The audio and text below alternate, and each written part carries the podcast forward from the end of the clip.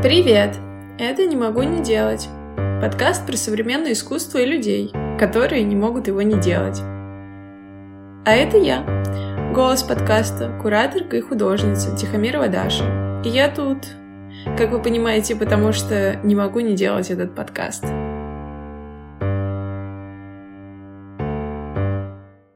И как бы ты э, вообще не видишь смысла делать какое-то искусство, и в то же время ты ничего не можешь делать. Потому что, ну, ты думаешь, ну вот такое происходит. А что я тут буду делать? А что я этим своим искусством скажу? Оно осталось там до войны. Тогда оно что-то, наверное, говорило. А сейчас надо что-то другое делать, и я не знаю, что. Привет! Это 18 эпизод подкаста «Не могу не делать». И как вы могли заметить, мы не делали его, точнее, не публиковали больше трех месяцев. У нас просто не находилось правильных слов для подкаста, хотя персонально мы высказывались против войны с момента ее начала. Нам кажется важно поблагодарить гостей наших предыдущих выпусков, которые находят правильные слова на протяжении всего этого периода, чтобы высказывать свою позицию в поле искусства и за его пределами. Гостью этого выпуска украино-русскую художницу Федору Акимову мы хотели позвать еще давно, так как в последнее время ее работы стали очень популярны в Москве как на институциональных площадках, так и на коммерческих. Я очень благодарна Федоре за то, что она согласилась на этот разговор. Как и в других выпусках подкаста, мы пытались говорить про современное искусство, но получалось все как-то больше про войну. Привет, Федора! Спасибо большое, что ты пришла ко мне. Спасибо большое, что наконец-то у нас получилось созвониться и пообщаться. Я надеюсь, что ты себя хорошо чувствуешь, надеюсь, что у тебя все хорошо, насколько это возможно. Первый вопрос обычно я задаю такой.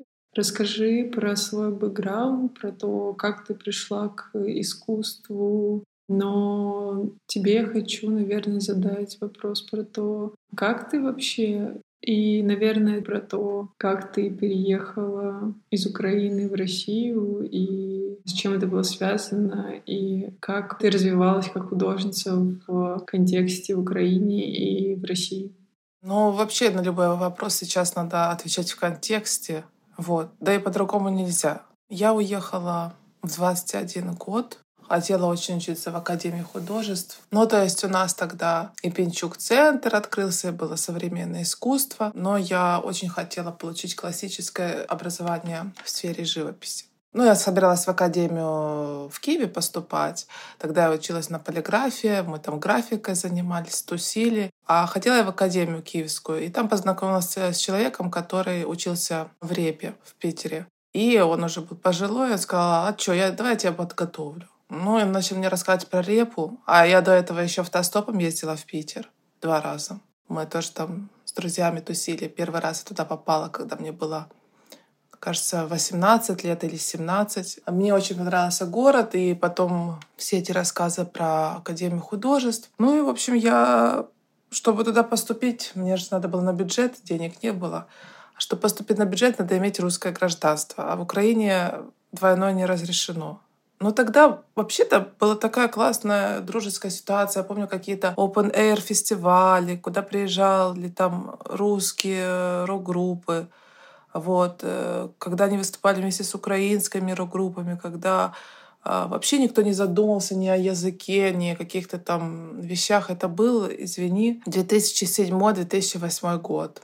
Это было после оранжевой революции. И, э, ну, как бы для меня поэтому вопрос там, хочешь учиться в академии, ну хорошо, поменяй паспорт. Есть вот программа переселения соотечественных. За, за полгода можно получить русский паспорт. Ну, в Украине не разрешено было.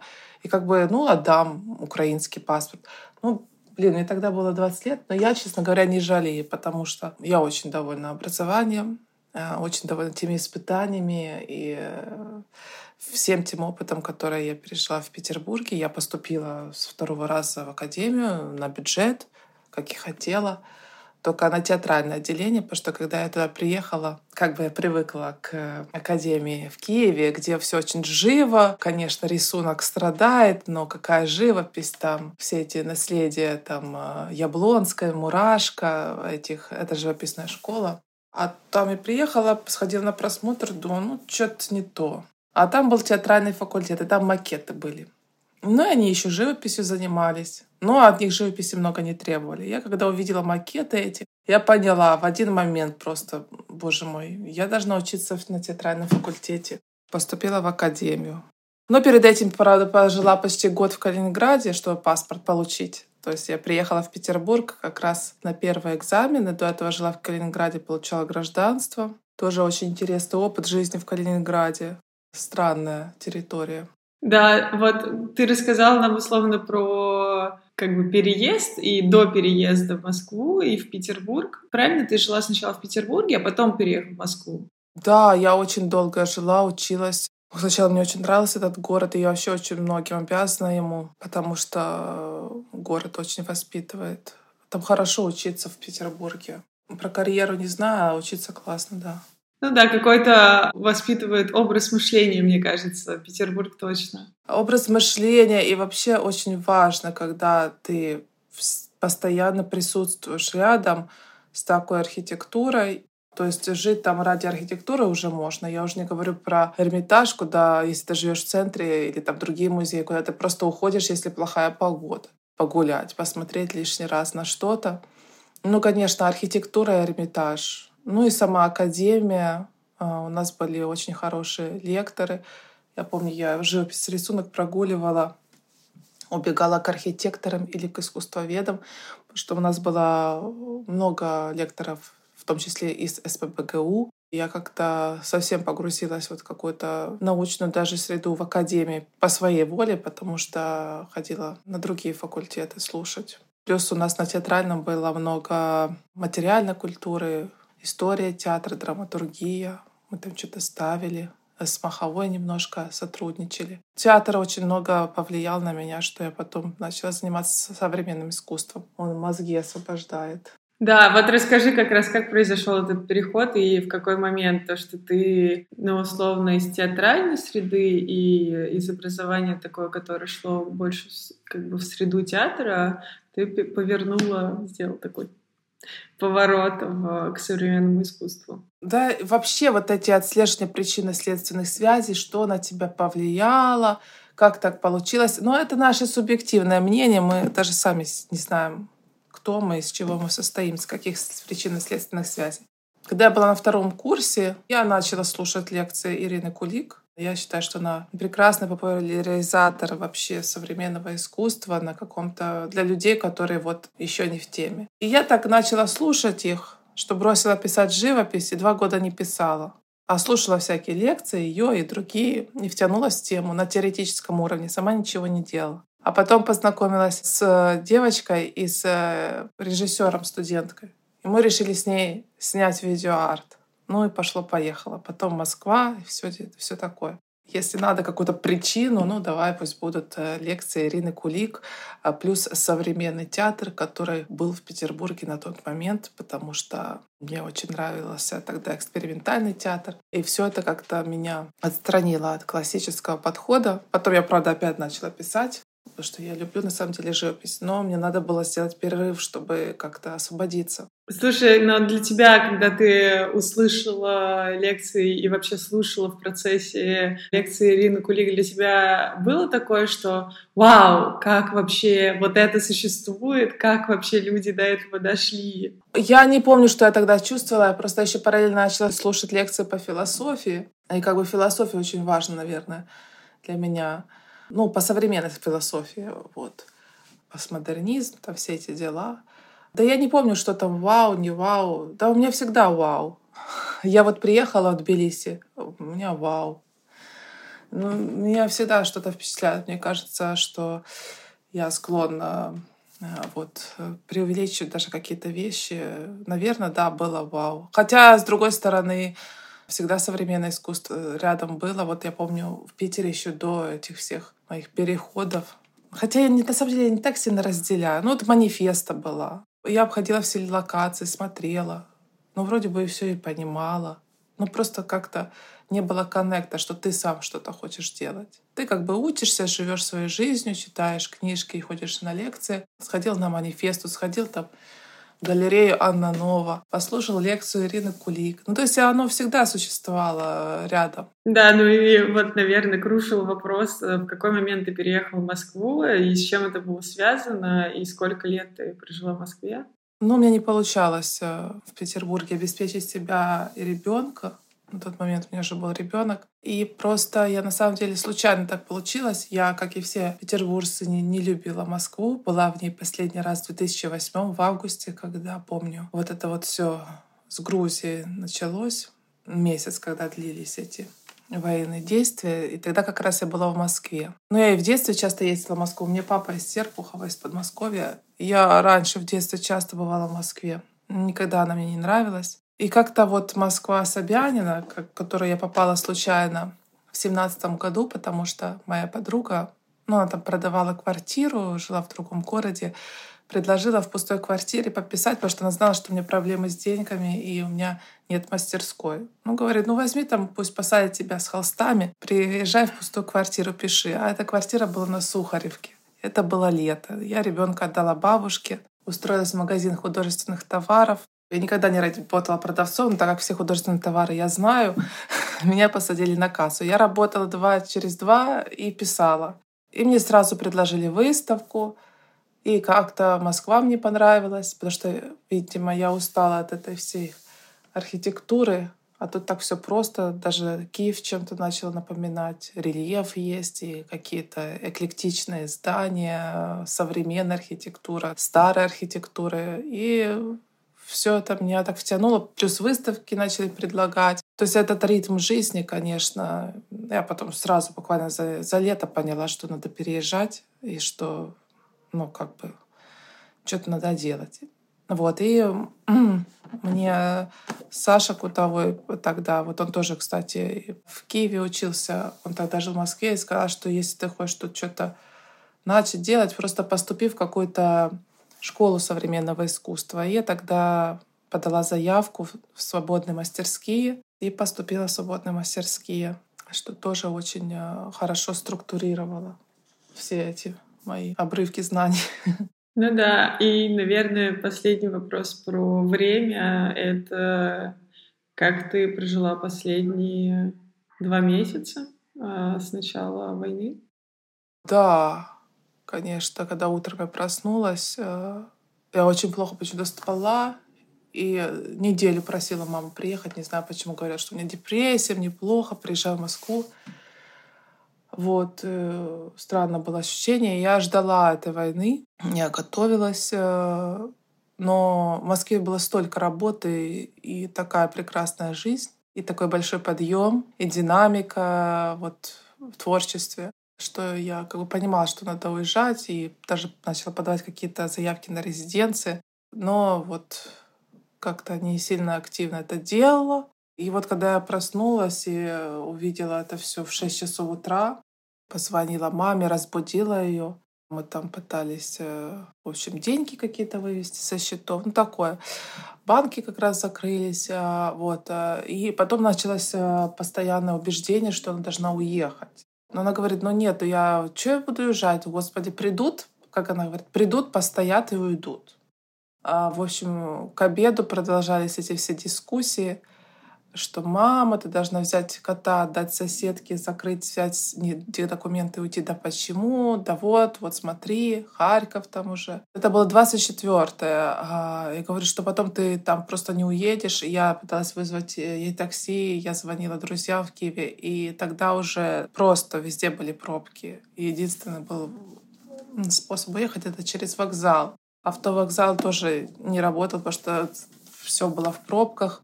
Бензин весь раскупили сразу же в Киеве. И, в общем, самое сложное было маму убедить не ехать э, к подруге на дачу, там, в сторону Бучи. Она хотела там у нее отсидеться, говорит. У нее там целый морозильник есть полуфабрикатов, мы с ней там будем тусить и отсидимся. Но, слава богу, она не поехала. удалось ее убедить э, приехать на вокзал. Потом надо было убеждать, чтобы она не уехала обратно с вокзала, потому что там много людей, ей было страшно. В итоге она все-таки села в поезд, и после этого начался э, новый период в жизни.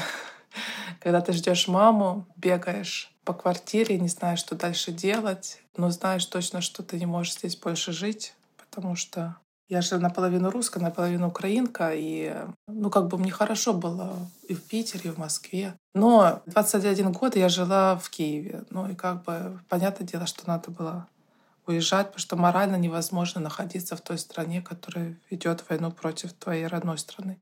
Вот. Э, ну и так вот на каких-то чемоданах, вещах, э, переезды. В Тбилиси очень нравится сейчас. На самом деле, конечно, я хочу вернуться в Москву, только другую же. Да, а у тебя получилось, что мама доехала до тебя, до Москвы, и потом вы с ней вместе? Да, она три дня и четыре ехала ко мне, там отменяли рейс, рейс, она пешком шла до границы. Ну, в общем, она проделала очень большой путь, она доехала, мы передохнули несколько дней, и я отправила ее с ребенком в Батуми к знакомым, чтобы она там сидела, потому что мы очень боялись, что границы закроют, что с украинским паспортом нельзя находиться. Да и меня, когда я летаю, там видят, что я в Киеве родилась, что-то там начинают шмонать, допрашивать. Вот, э, а что там про Киев, там про друзей, про связи. Ну, в общем, отрывается на мне.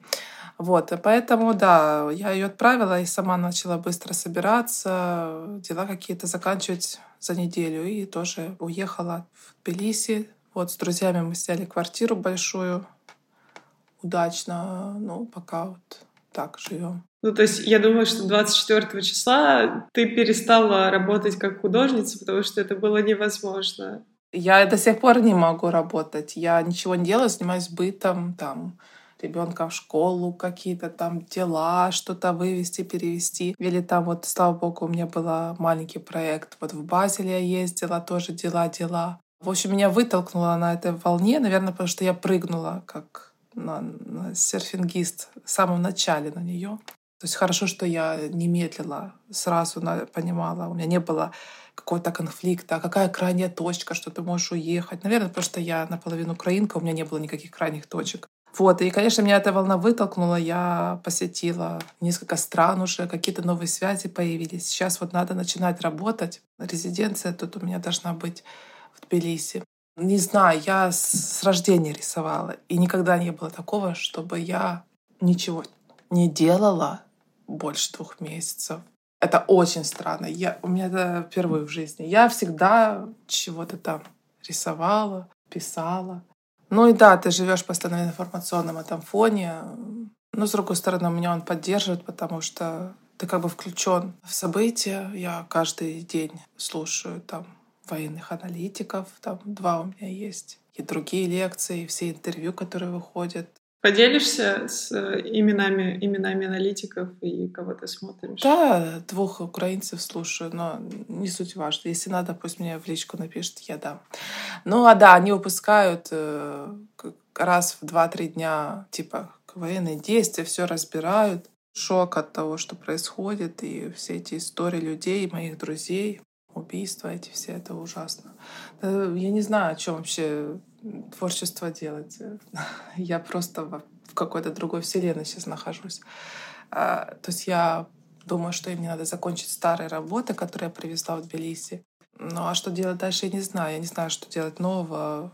Голова не функционирует в творчество. Я тебя понимаю.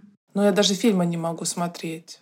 Вот мои друзья, с которыми мы снимаем, они иногда смотрят фильмы, я сяду и опять начинаю думать про, про что-то, про политику, про войну. Я не воспринимаю даже то, что происходит на экране. Я не могу включиться в какую-то историю. Книжки не могу читать.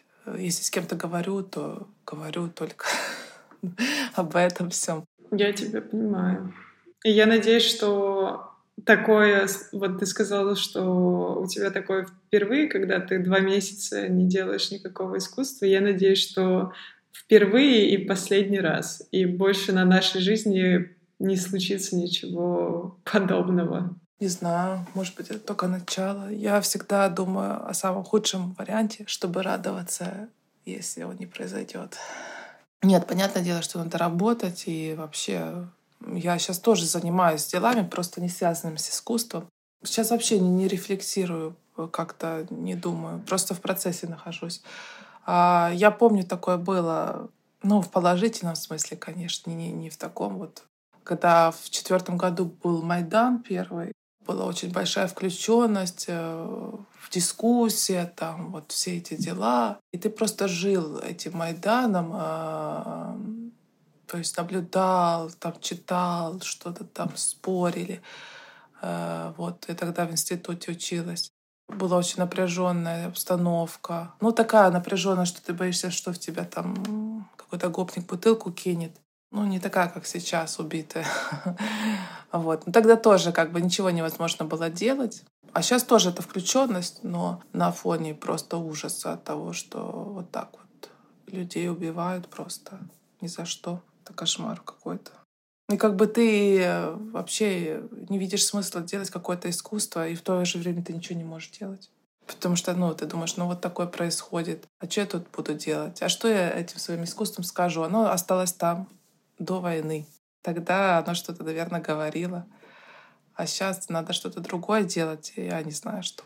Я еще, знаешь, про что думаю? Про то, что вот ты говорила, что ты увлекалась философией, и я думаю, до сих пор увлекаешься. Ой, это очень помогает. Во-первых, это э, помогает мне не, не грустить о России, не грустить об Украине, потому что я настолько абстрагированно понимаю это все просто как вот Homo sapiens в очередной раз уничтожают друг друга. То есть тут нет каких-то для меня национальных э, вопросов, патриотических вопросов. Э, я смотрю вообще на эту ситуацию как просто э, лишь бы европейская культура, христианская или постхристианская устояла. Потому что я боюсь, что это будет какое-то домино, что из-за этой войны начнутся, начнут происходить какие-то неконтролированные процессы и в Европе, и в Америке. Наверное, в этом смысле я колониально мыслю, но я очень боюсь Азии.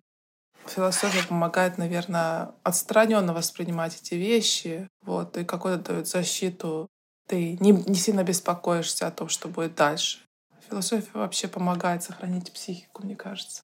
Ну да, плюс, если смотреть на современную философию, то они вообще говорят, что слишком много факторов всяких разных, которые влияют на нашу жизнь, ну, как бы никогда невозможно предугадать, что будет дальше, потому что есть бесчисленное количество событий, которые изме- меняют. Да, что говорить, мы не можем понять причины Великой Октябрьской революции до сих пор. Мы не можем понять составляющие там каких-то явлений, в том числе в себе. Но все состоит из каких-то множества, множества, множества. Но, тем не менее, это не значит, что нет ничего главного. Ну, для себя лично там, что для меня главное? Семья, безопасность семьи. Ну, да, такие обычные вещи, как и для какого-то зверя, который там защищает свое потомство. Да, то же самое. На самом деле, мне хочется, наверное, с историей все-таки переключиться больше на тебя, и на тебя, и на твое искусство. Я понимаю, что сейчас об этом вообще не хочется говорить, но мне кажется, что, может быть, это даже поможет тебе просто чуть-чуть отвлечься, может быть, даже вернуть в какой-то ресурс. Я не знаю. Я вот ездила на делали маленькую инсталляцию в витрине в Баселе. Девочка одна открыла галерею. И я просто делала свою старую инсталляцию старых работ. И как бы ну, сложно. Я как через вот через это стекло витрины даже, вот, которые моя инсталляция сейчас там стоит, воспринимаю вообще свое искусство. Ну, оно как бы близко, но уже так далеко. Я не знаю, что о нем говорить. Я не переживаю его как-то уже и не знаю, что делать дальше. Знаю только, что надо работать и все. А, ну, для этого я, наверное, буду опять писать живопись, пейзажи, потому что это успокаивает очень. И э, живопись спасает это как э, такая медитация. Ну, если ты знаешь, я помимо объектов, там, видео всяких, инсталляций, я еще пишу живопись, просто пейзаж. Да, но еще на самом деле ты пишешь не просто пейзаж. Я помню, у тебя серия на круглых таких подрамниках и с такими обрывками. Да нет, это все такое. У меня бывают пейзажи с вышивкой, на валах рваные пейзажи, пейзажи с капельками серии Лавкрафт. Да, я сейчас говорю просто про обычные большие пейзажи, что просто их э, людям они нравились, чтобы я чем-то занималась и чтобы они могли продаться и получить какие-то средства к существованию. То есть я настолько сейчас э, просто воспринимаю себя даже как ремесленника, что в такой ситуации психологической, мне кажется, надо просто опуститься до уровня ремесленника вот, и ждать, э, когда что-то в голове твоей появится. Поэтому, наверное, буду писать просто живопись красивую, а расскажи, как до этого раньше э, у тебя рождались формы, с которыми ты работала, потому что ты много, правда, занималась и объектами, и инсталляциями, и, мне кажется, динозавры стали твоей такой визитной карточкой. Господи, а эти динозавры уже все мне при том, что динозавры вообще появились просто в стаде животных. Но я так поняла, что этим пользуются люди просто, когда видят динозавры, у них какие-то мимимишные чувства, детство, динозавры, боже, все же мы увлекались динозаврами. Да, я на самом деле, мне очень мало надо было. Я вела очень однообразный образ жизни в Москве. Я работала, занималась искусством, каждый день как ходила в офис. А мне хватало самого малого, чтобы найти какую-то идею, увидеть что-то и понять, что вот да, вот в этом направлении. То есть я интуитивно действовала там, вещи какие-то находила иногда у себя там на мусорнике и понимала, что вот эта вещь, она подходит вот в тему моих поисков. Потому что это прежде всего поиск ответов на вопросы. Зачем мы вообще существуем, куда мы идем, если Бог, ну такое, меня интересует не политика. Ну, то есть политика меня интересует, но она не выражается у меня никогда в творчестве. Я не могу делать там постоянно пощу вот сейчас, все два месяца пощу шикарные какие-то работы, какие-то рисунки, какие-то мемы современных художников. И просто восхищаюсь, как они могут реагировать на это. И так... Но у меня нет такого таланта. И мне вообще надо было просто спокойно жить, и я ковырялась в каких-то своих исследованиях, а сейчас э, столько впечатлений, в голове пусто. Хочется вернуться в свою норку. Вот я, наверное, не динозавр, а какой-то хорек, что ли. Какое-то животное, которое любит жить в норе. Ты мне что-то спрашиваешь про искусство, а я опять все сворачиваю на тему. Да, потому что ты так чувствуешь сейчас, и это твое право сейчас так чувствовать. И мне кажется, что сейчас у тебя все снаружи, и поэтому не хватает, возможно, ресурса на то, чтобы быть внутри. Это абсолютно нормально в нынешней ситуации.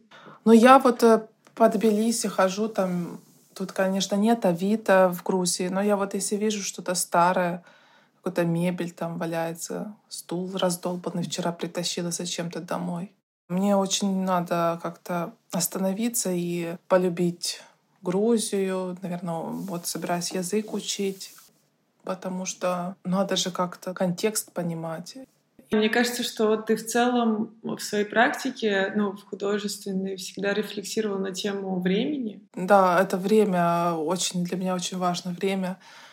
И, наверное, я завидую, что мне не 25 сейчас, и я не в этих обстоятельствах. Потому что, мне кажется, чем старше ты, тем сложнее адаптироваться под такие смены событий.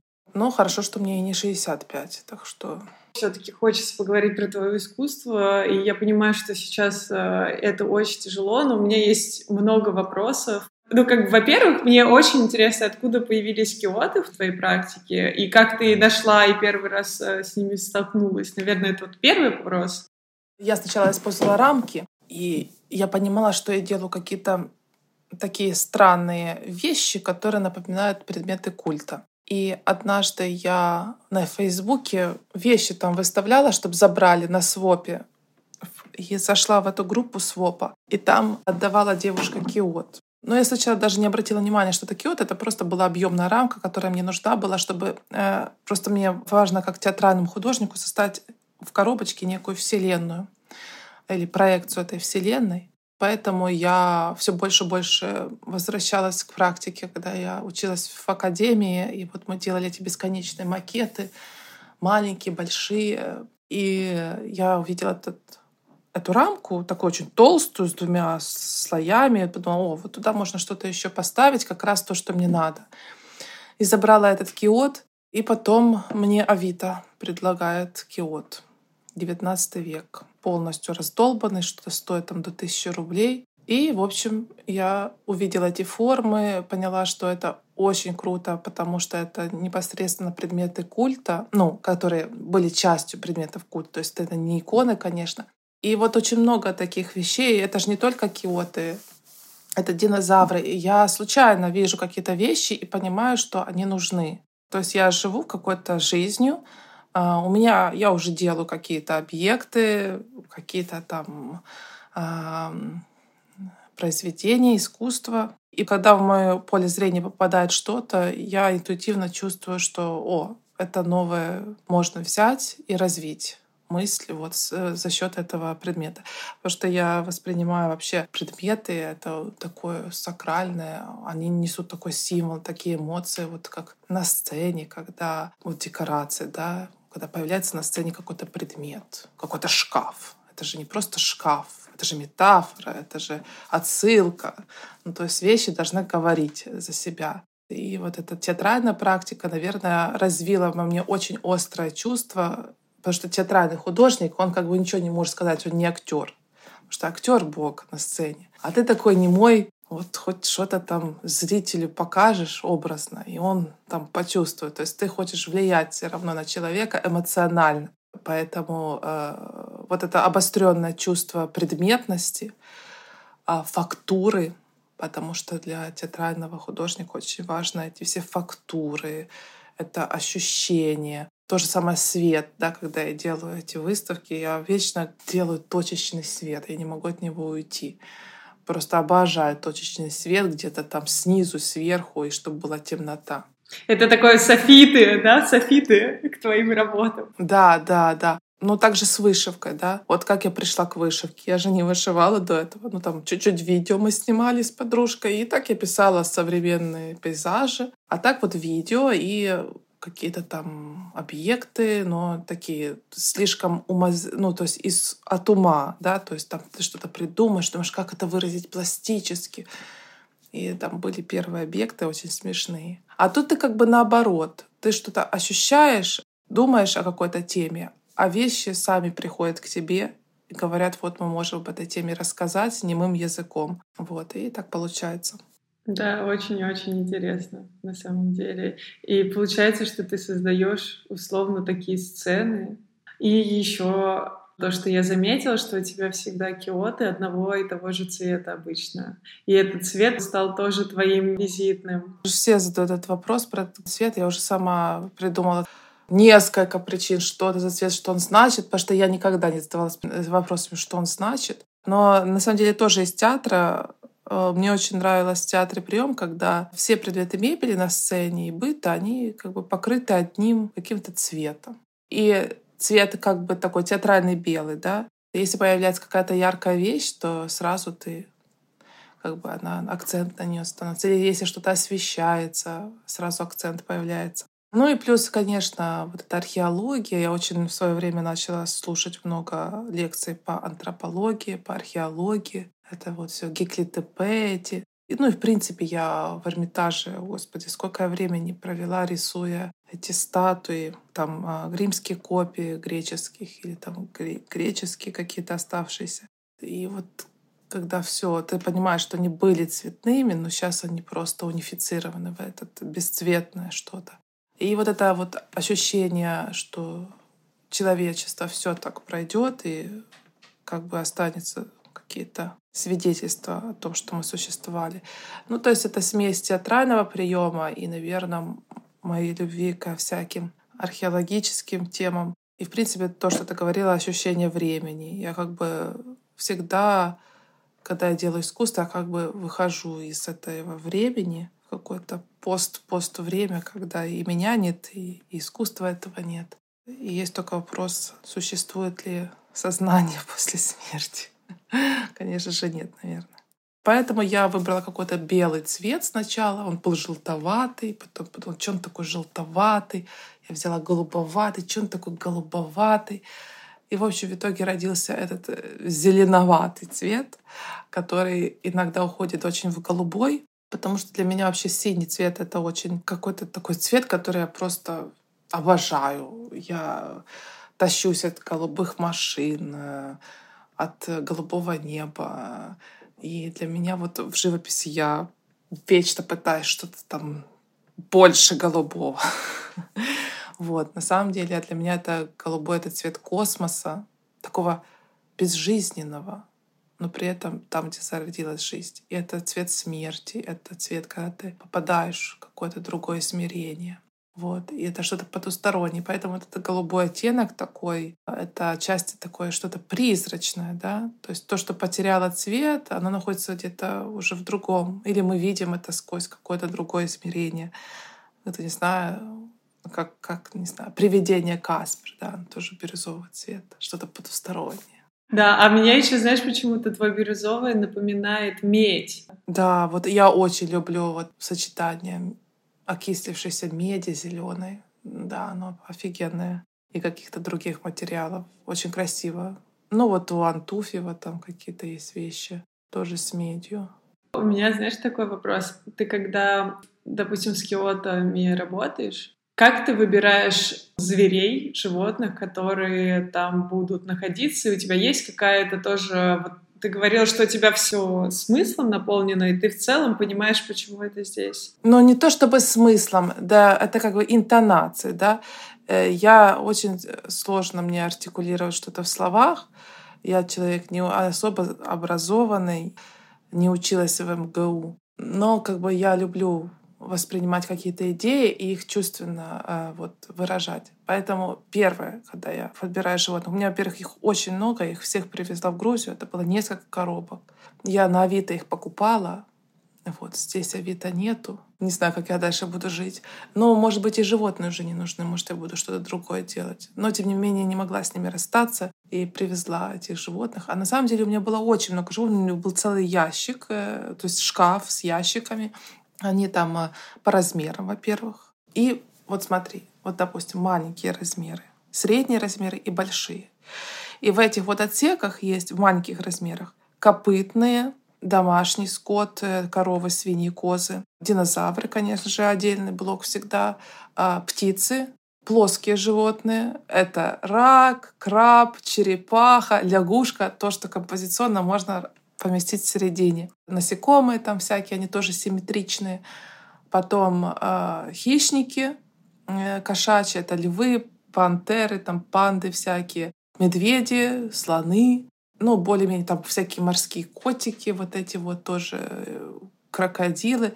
То есть у меня была большая сортировка. Сейчас меня все смешано, конечно, но когда я беру киот, я сначала думаю, из чего он будет состоять примерно. И фотографирую на телефон, э, как бы, чтобы оставить первый вариант. И примеряю животных. Первое — это размер. То есть я понимаю, что для этого киота надо вот тут по массе. То есть это архитектурное такое мышление, потому что вот в Петербурге, когда ты смотришь на эти пропорции, на эту архитектуру, это настолько важно понимать, э, вот, э, чувствовать. И ходишь на лекции по архитектуре, и вот э, ты как бы чувствуешь, э, какой должна быть деталь, какой она должна быть по массе, где она должна находиться. И, соответственно, когда я понимаю, какого размера животное должно быть там, я уже начинаю искать интонацию. Доходит до того, что я просто должна была посередине поставить что-то. Я понимала, что это должно быть что-то маленькое. У меня я все перебрала. Ну, вроде по массе, но по звучанию нет. Я поняла, что мне нужен кролик. И я нашла на Авито кролика немецкого 90-х э, годов. Отдала за него большие деньги. Но это был именно тот кролик, который мне нужен.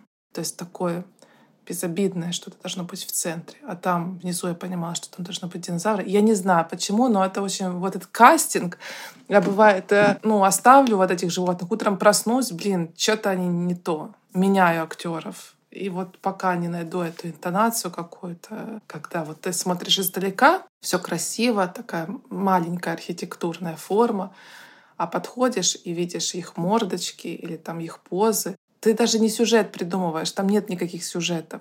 Ты просто чувствуешь э, вот это звучание, не знаю, это как в голове у тебя зрительные образы смешиваются в такие эмоции, и рождается ощущение.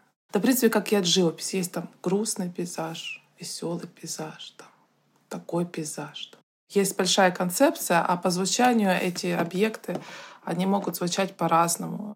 Ну, как бы сюжета там, конечно, никакого нет. Ну, на самом деле, мне кажется, он есть, просто он для каждого свой. Ну, то есть это такая... Да, сюжет какой? Все мы сдохли, но все мы были, да. Ну вот динозавры, поэтому я их использую. Для меня они прежде всего это то, что обозначает, э, ну, пластически. Я же не могу там поместить какую-то бактерию, которая дала жизнь всему живому на планете. Ну, бактерию пластически не выразишь. Но вот самое, что можно, если бы вот фигурки были еще вот этих вот совсем доисторических животных, которые еще в воде жили, но их не выпускают, блин, эти фигурки. Там вообще такие крокозябры существовали, потрясающие там вот эти вот под водой, которые... Может быть, стоит их слепить когда-нибудь. Ну, разве что распечатать на 3D-принтере, но мне надо там, да, чтобы кто-то сделал модель. Тоже вариант, да. Но не знаю, я, может быть, животные уже это прошлая тема для меня, не знаю, что дальше делать. Но, тем не менее, динозавры для меня всегда обозначали точку вот э, какую-то дальнюю, максимально далекую, когда не было человека. А киот — это как бы то, что вот, вот эти религиозные концепты, вот это все мышление наше, когда мы вот появилась культура, слово, язык появился.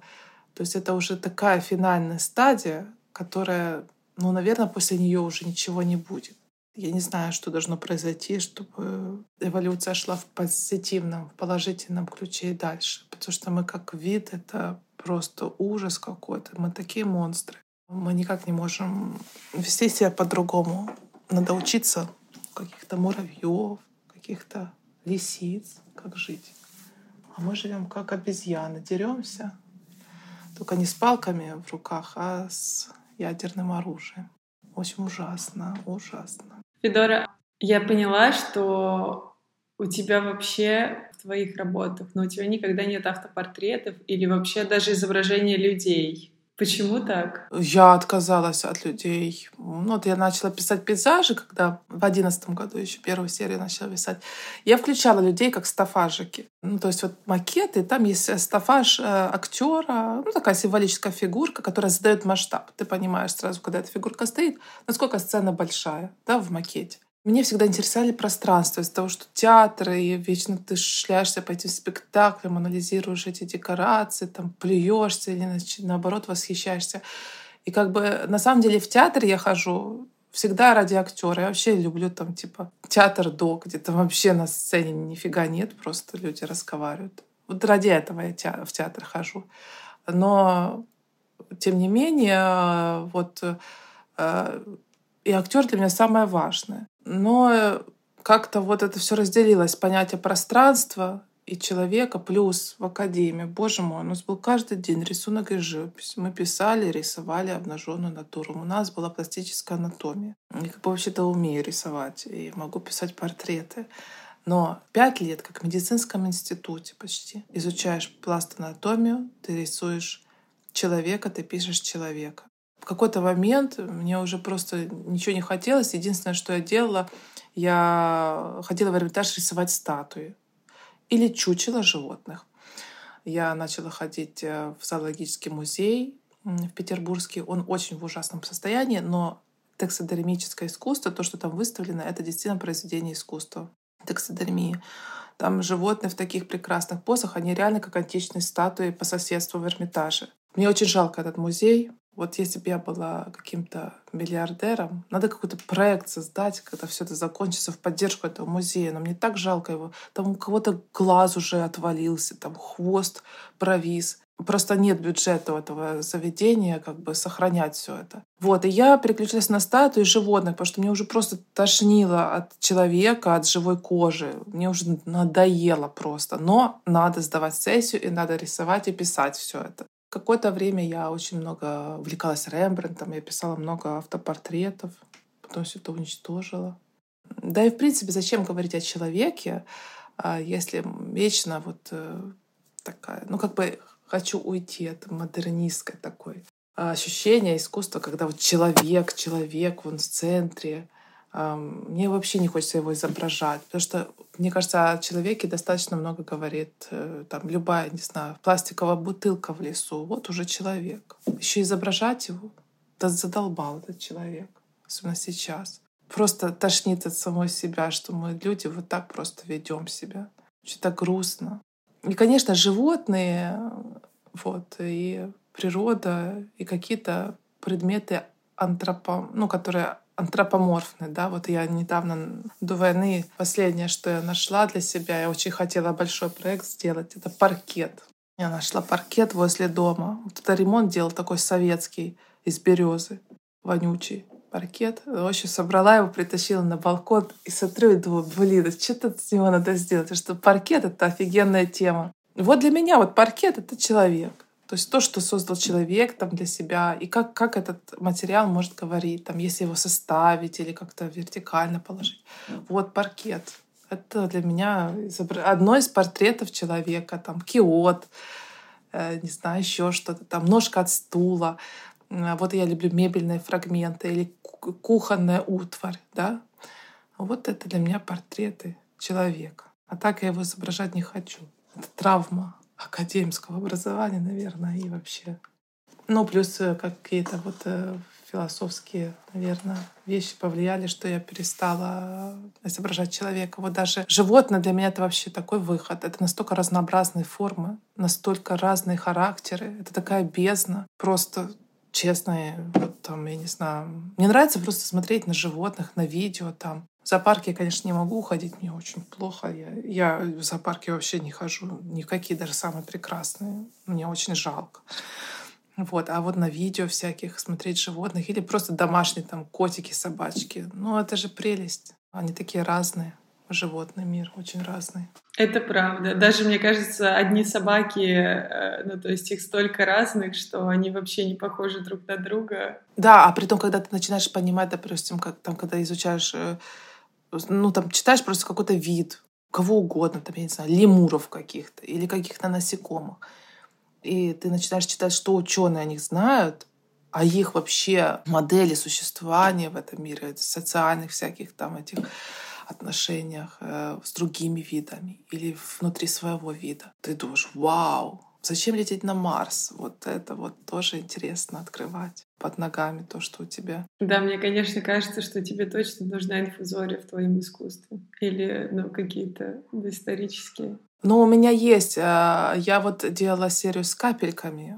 Вот. Называла ее Лавкрафт э, потому что я давно уже не читаю книг на самом деле, только вот по учебе, когда драматургию надо было много читать, там, зубрить почти, наизусть знать пьесы. А так я все в аудиоформате. Я в аудиоформате послушала рассказ Лавкрафта. О, боже, забыла. «Вечное сияние», что ли? В общем, не, не суть. Я где-то упоминала этот рассказ, но это было уже давно. Я забыла, как называется. И вот эта субстанция космическая, которая рождает жизнь, и потом эта жизнь умирает. Вот эта слизь космическая, переливающаяся какая-то там была. Вот я тоже пыталась э, пластически на пейзаже или где-то вокруг животных помещала в центр какое-то животное. И вот эти капельки делала из акрила. Я вообще акрилом не работаю, но капельки подсыхали, я добавляла еще воды с краской, еще, еще. И потом эти капельки становились очень турными, потрескавшимися, такими космическими. Эти инфузории у меня тоже есть серия. Вот пластически я пыталась выразить их капельками, такими ядреных иногда каких-то цветов безумных, чтобы показать как-то обозначить это начало-начало. Но вообще я очень хотела бы... Слушай, ну я в магазине ничего не покупаю. Просто не люблю новые вещи покупать. Я не люблю поддерживать этот оборот новых вещей на, на нашей планете. Авито мне не попадались, но, может быть, надо просто поискать магазине, может быть, есть эти фигурки животных до кембрийского периода, когда еще в воде только существовала жизнь. Но, наверное, это уже не надо, не актуально. Не знаю, что дальше делать. На самом деле остался один вопрос, и он, мне кажется, что очень сложный для того, чтобы про него сейчас думать. Но вот обычно я его задаю вот так. Как ты видишь себя через 20 лет? И как ты видишь современное искусство через 20 лет? Современное искусство не знаю, потому что невозможно представить то, что еще не изобретено. Какое оно будет, очень сложно сказать. Но однозначно, что, во-первых, я думаю, что современное искусство, то, в котором мы живем, уже станет классикой. И не будет этих проблем. А, что такое черный квадрат? Блин. Наверное, это уже будет совсем не актуальный вопрос. Да, наверное, то, что сейчас есть, будет чем-то, как сейчас модернизм. А я как себя вижу? Да я не знаю. Я же не знаю, что будет. Я знаю то, что я хочу. Я хочу жить в прекрасной России будущего, в районе Измайлова.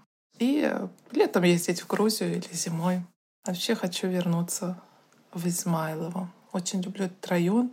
Хочется, чтобы все было хорошо, и чтобы в Украине не было никаких э, вот этих вот территорий непризнанных, чтобы вообще все поменялось в лучшую сторону. Хочется, чтобы везде был цивилизованный, нормальный мир, адекватный.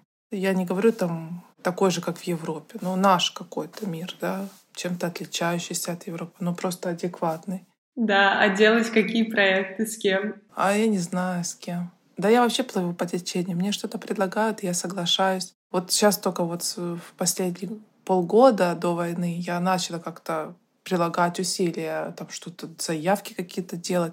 А на самом деле я просто работаю, у меня нет времени как-то себя продвигать. И то, что мне предлагают какие-то сотрудничества, если я смотрю, что окей там, то я соглашаюсь. А искусство я не знаю, какое делать. Может, вообще, я, я бы на самом деле когда-то, да и сейчас хочу жить много жизней. Я в одной жизни хочу стать писателем, другой архитектором, в третьей режиссером, сценаристом. Может быть, я вообще покончу с современным искусством и там уйду, там, я не знаю, куда-то в другую область э, искусства, но ну как бы не изобразительного, а, не знаю, чем-то другим буду заниматься. Хочется очень много жизней прожить. И вообще это я вот что хочу. Чтобы изобрели наконец-то таблетку, о которой мечтал еще Владимир Маяковский, чтобы человек жил подольше. Вот хочется жить 125 лет, и то мало. Ведь жизнь прекрасная, интересная. И мне кажется, когда ты сохраняешь живость ума, какую-то детскую открытость, то жить просто чем дальше, тем интереснее. А как бы жизни остается все меньше и меньше. Типа, что за несправедливость? Надо, чтобы наука думала, как нам продлить жизнь, тогда и, может, перенаселения не будет. А то все хотят там понарожать детей, чтобы оставить что-то после себя. А может, если бы мы жили 200 лет, мы бы не парились сильно. Я не знаю, да, я хочу, чтобы не так быстро начинали отмирать клетки, потому что почему вот рак, вот это вот старение, вот э, потому что человеческая, вот эволюция человека, охотники-собиратели, для них нормально было умирать в 30-35. То есть человек э, чуть-чуть начал стареть, и уже как бы приходил его природный конец. Потом мы начали все это изобретать, изобретать, и отчасти это искусственно, как бы за счет каких-то условий социальных, медицины, мы продлили себя жизнь, потому что чем дальше шла эволюция, чем, тем больше встречается вот скелетов, которые жили там уже по 60 лет, уже по 70, там какой-то рекорд, там, о, боже, мы нашли скелет этой эпохи, которому было 70 лет. Вот как они заботились друг о друге все такое. Но и раз мы искусственно так создали все такие условия, чтобы жить дольше, давайте еще что-нибудь создадим. Потому что хочу много что делать, и я не знаю, что через 20 лет будет, чем я буду вообще заниматься. Потому что вообще в 20 лет я хотела писателем стать. Мне кажется, очень э, позитивный прогноз, несмотря на то, что ты говоришь, что ты всегда думаешь о негативных исходах. Нет, я это ты спросила, что я бы думаю, что будет через 20 лет. Через 20 лет вообще Земли не будет, мы уничтожим нафиг себя. А если просто, а что бы ты хотела, чтобы было через 20 лет? Вот то, что бы я хотела. Поняла. Ну, давай, давай, мне кажется, подведем как раз итог э, нашего разговора. Спасибо тебе большое, что мы все-таки с тобой созвонились и смогли поговорить. Да, тебе спасибо. Сил тебе, молодец, то, что делаешь. Возьми э, интервью каких-то украинских художников. Я бы с удовольствием послушала вообще, о чем они могут сейчас говорить. Мне кажется, это очень актуально, да. Да, я как раз об этом думаю сейчас.